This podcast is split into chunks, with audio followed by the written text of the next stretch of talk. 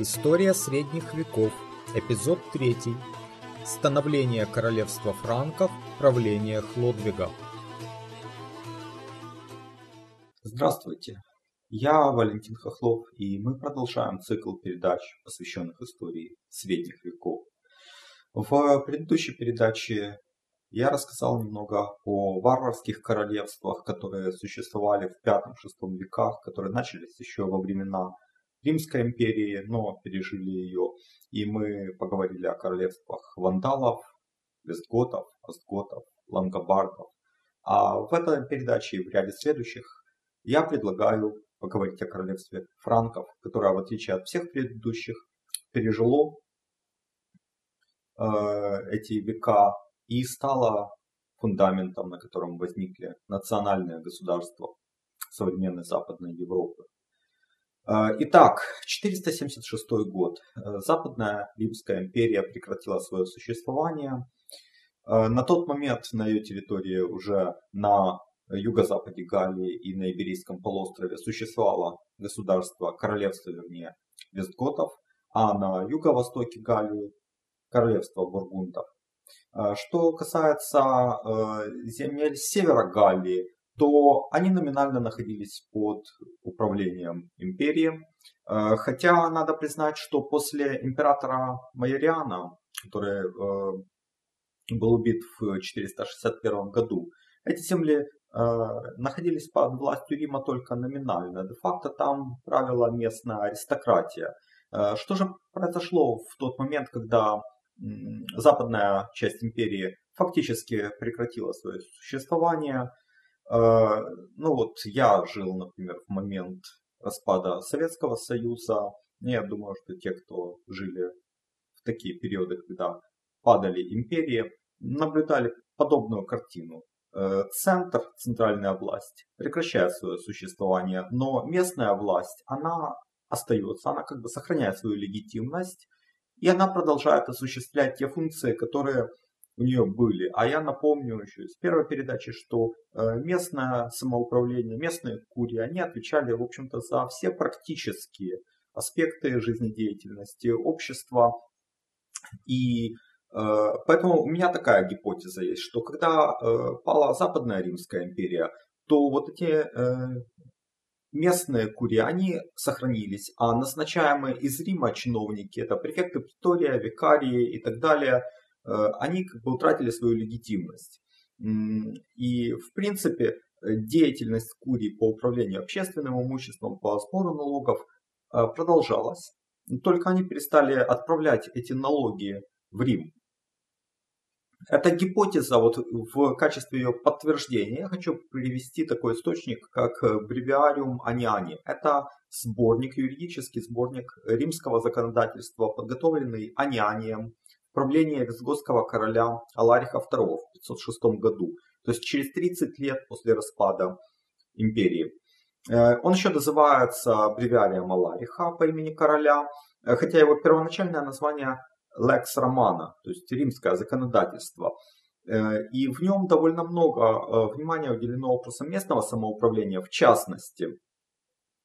Вот что в толковании Кодекса Феодосии говорится – то, что прежде делал притор или президент и так далее, теперь должны делать судьи города или курия или первые люди. То есть мы видим, что то, что делал представитель центрального правительства, перешло к органам местного самоуправления.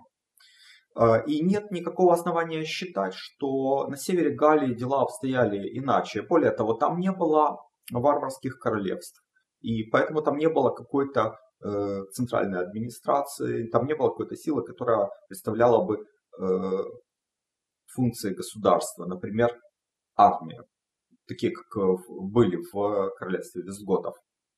Поэтому местные органы самоуправления, местные курии, на мой взгляд, начали достраивать вот эти функции государства. Они начали создавать прообраз армии, то есть местное ополчение. Во главе его стояли такие наиболее родовитые галло-римляне, Э, это семейство Сиагриев.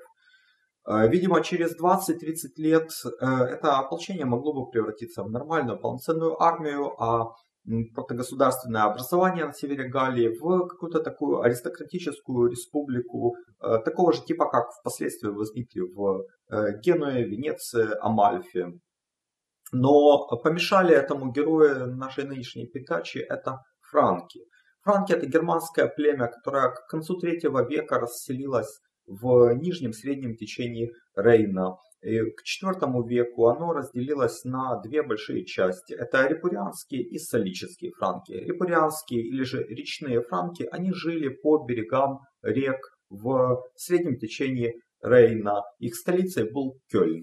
А что касается солических франков, то это, скажем так, северные или морские франки, которые жили ниже по течению Рейна, между Рейном и Шельдой, э, это современные южные Нидерланды и Бельгия. Королевства единого у них не было, у них было несколько таких князьков или королей э, локальных. Вот мы знаем, что был такой король турнейских франков Хильдерик. Э, дело в том, что в 1653 году при расчистке фундамента в городе Турне, это северо-восток Франции, Э, было обнаружено захоронение крупного мужчины, э, на пальце которого была золотая печатка с надписью «Король Хильдерик». Рядом находились монеты, монеты императоров от Феодосия II до Зенона. Куски шелковой ткани – драгоценное украшение. Год смерти Хильдерика неизвестен, но считают, что это был 481 год. Почему? Потому что э, правление императора Зенона, то есть более поздних монет не обнаружилось. Ну, там год может быть плюс-минус, конечно, но вот условно, скажем, 481 год. Э, Хильдерику наследовал его сын Хлодвиг. Хлодвиг – это тот знаменитый король франков, который фактически основал династию мировинков и завоевал Галлию, а также многие другие земли. Здесь следует сказать несколько слов об именах. А, Но ну, вот мировинками династию называют по имени легендарного предка Хильдерика и Хлодвига Мировея хотя существование его не подтверждено какими-то источниками, но после находки могилы Хильдерика, в принципе, оно не кажется уже таким уж невероятным. Э, что касается имен, то Хильдерик э, образовано от двух слов на старофранцузском языке «хильд» и «рик», что значит «мощный воитель». Хлодвиг тоже от двух слов «хлод» и «вик», прославленный в боях.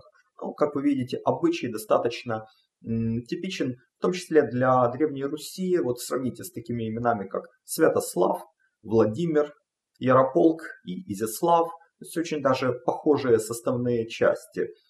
Слава, э, владение и так далее. Э, старофранские имена кажутся нам непривычными лишь потому, что э, они были даны еще в то время, когда латынь не вошла в обиход германцев и не была адаптирована для написания э, германских имен. А потом, когда эта адаптация произошла, то имя Хлодвиг, оно стало писаться Людовик. То есть, в общем-то, имя, которое нам прекрасно известно, и ему соответствуют современные французская Луи, испанская Луис, немецкая Людвиг. Э, то есть, как видите, очень похоже. Э, от имени Теодорих произошли современные имена Дитрих, Дерик, Тьерри. От имени Хлотарь, Лотарь, от Хродебер, э, Робер или Роберт, э, от имени Харибер, Герберт.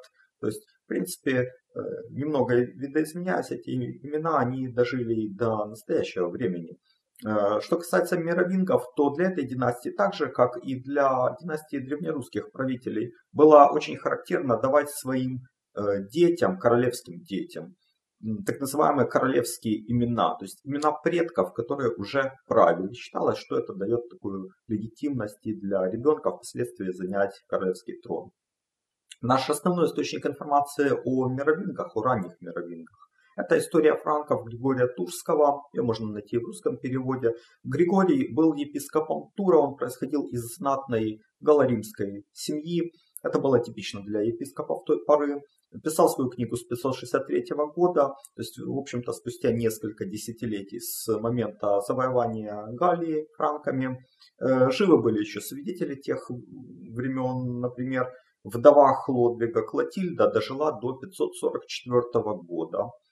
А что касается более ранних событий, то тот же Григорий Турский использовал переписку Сидония Аполлинария, о котором я упоминал в первой передаче, э, Авита Вьенского. Это были два епископа, которые, э, в общем-то, находились на своих кафедрах где-то за сто лет до Григория. Ну а более поздние события уже э, происходили на глазах самого Григория Турского. Вообще франки изначально они не сильно враждовали с галаримлянами. А, например, Хильдерик совместно, э, совместно с Эгидием Сиагрием э, воевал против вестготов в 463 году, а, но в дальнейшем пути разошлись, потому что Сиагри они не признали действия Адакра. Напомню, что Адакр это э, такой римский генерал варварского происхождения, который скажем так, упразднил Западную Римскую империю, низверг его, ее последнего императора, послал императорские регалии в Константинополь Зенону. Сиагри этого не признали, например, а Хлодвиг, наоборот, искал э, союзника, вернее, даже не Хлодвиг, а Хильдерик еще. Э, дело в том, что в 480 году э, репурианские франки э, взяли Трир. Трир это была столица префектура Притория, одной из четырех. Э, префектура Притория Галия э, и столица диацеза Галия. И это был очень большой и богатый город, и репурианские франки усилились, Хильдерик опасался их, э, вошел в союз с Адакром, Сиагрии наоборот, были как бы там противниками, они стали искать себе тоже союзников и нашли их в лице, кого в лице Вестготов, в лице их короля Эйриха. Вот, вероятно, это уже был последний из Сиагриев, сын Эгидия, который вступил в союз с Вестготами. Э, ну, это ухудшило его положение в Галлии. Э, отношения с церковью резко ухудшились, потому что, напомню, э, Вестготы, так же как и Остготы, так же как и многие другие варвары, были арианами, а галаримляне были ортодоксальными христианами, то есть католиками. Ну и, скажем так, для церкви, для официальной церкви было предпочтительнее даже поддерживать язычника Хлодвига, нежели еретиков ариан вестготов и, соответственно, их союзника Сиагрия. В 484 году король Эйрих умирает, а трон вестготов наследует его малолетний сын Аларих II. Хлодвиг, который к тому времени уже три года как правит турнейскими франками, чувствует, что наступил удачный момент для нанесения удара. Он в 486 году просит о поддержке других королей э, солических франков. Это Харарих и Рагнахар. Причем Харарих ему отказал, Рагнахар согласился, то есть совместные войска э, Хлодвига и Рагнахара. Э, они вторглись в пределы э, Галлии, нанесли Сиагрию поражение в битве при Сосоне, Э, и под властью Хлодвига оказались галаримские земли между Сеной и Луарой, то есть это э, северо-восток Франции нынешней.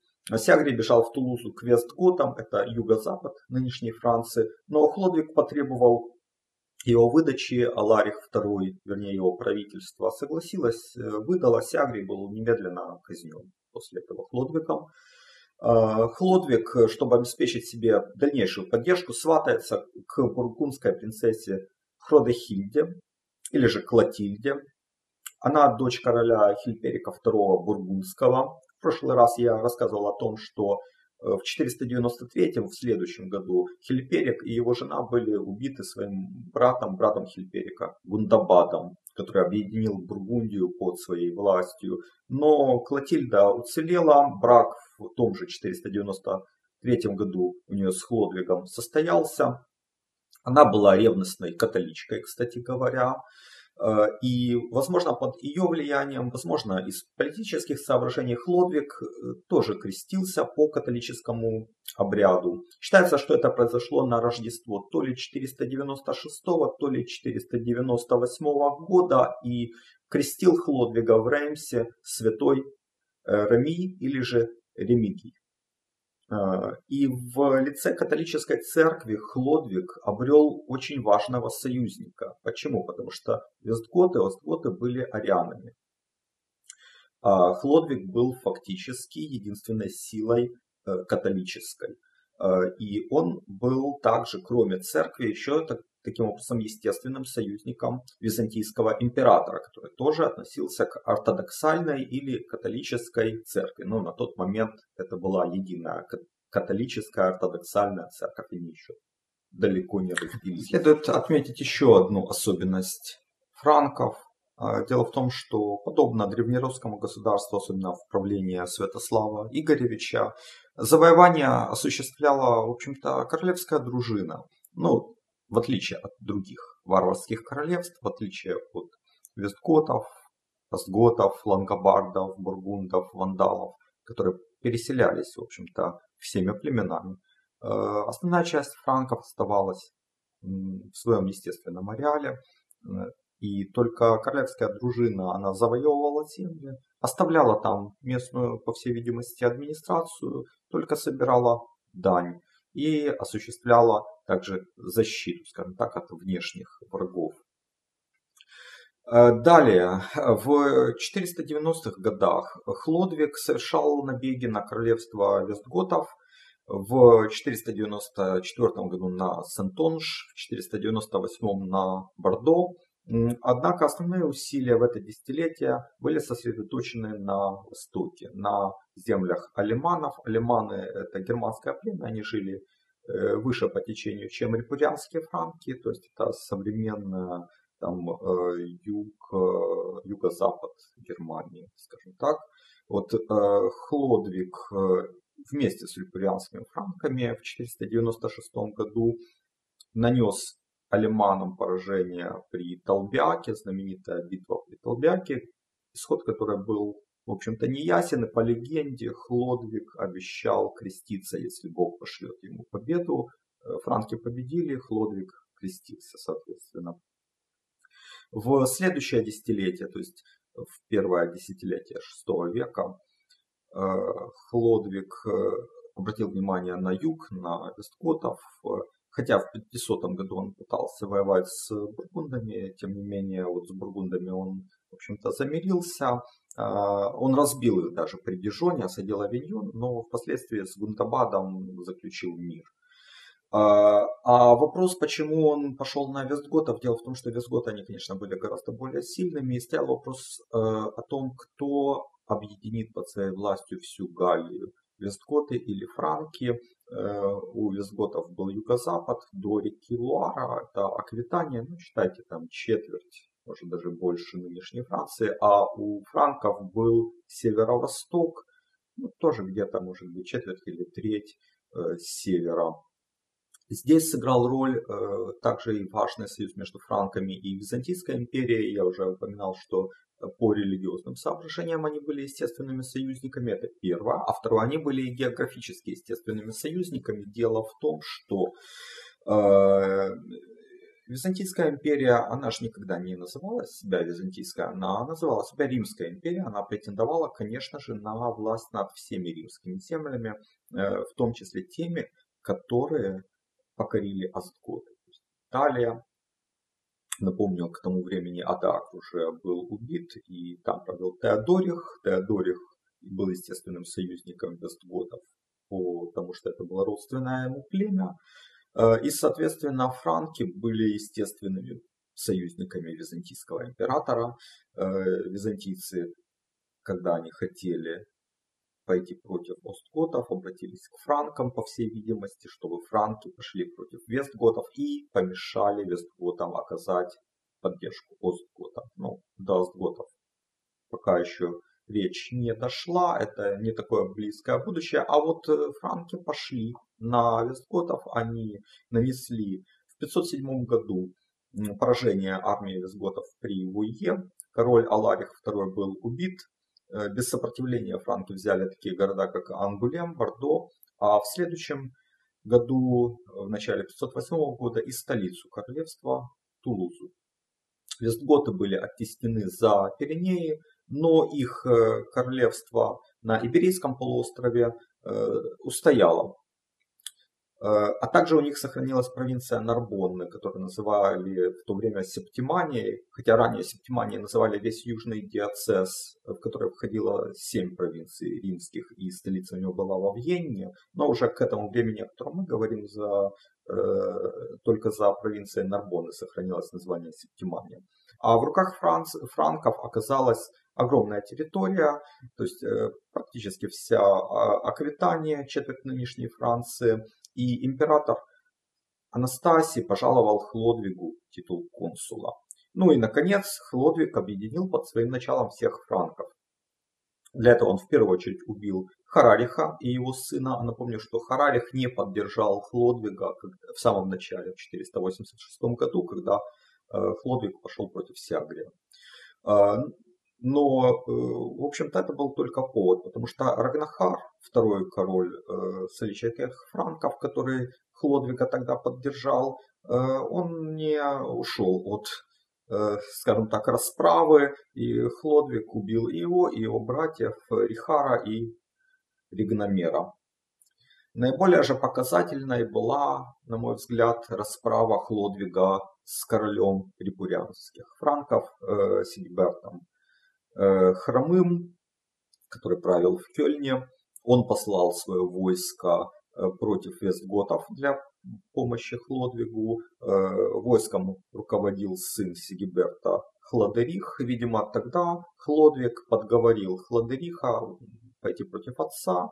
Типа вот отец засиделся на троне, что пришло время и тебе править.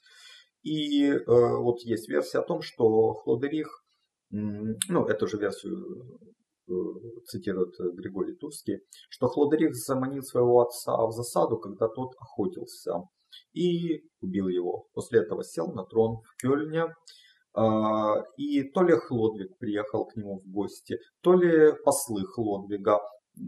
Но когда в 508 году Хлодерих показывал э, сокровищницу королевскую, то то ли вот сам Хлодвиг, то ли его послы Хладериха там же и убили, раскроили ему голову секирой. А после этого репурианские франки подняли на щит Хлодвига. Хлодвиг мотивировал убийство Хлодериха, естественно, тем, что покарал отца-убийцу, и он остался единственным таким видным королем у франков. И репурианские франки тоже его избрали своим королем. И таким образом в 508 году Хлодвиг под своей властью объединил земли всех франков, а также земли почти всей Галлии, э, кроме Бургундии, кроме юго-восточной части и кроме провинции Нарбонны. Также он захватил и земли алиманов, то есть, в общем-то, он контролировал и запад нынешней Германии. Столицей королевства Хлодвиг сделал Париж, но правил единолично он уже не очень долго. В 511 году он умер, похоронен в аббатстве Святой Женевьевы. После смерти его королевство было разделено между четырьмя сыновьями. И здесь мы, кстати говоря, опять видим аналогию с Древней Русью, где тоже князья делили э, свое княжество между сыновьями. Но об этом, о разделе Францского королевства и о том, как сыновья Хлодвига правили, мы поговорим в следующей передаче. Спасибо вам за внимание и до следующих встреч.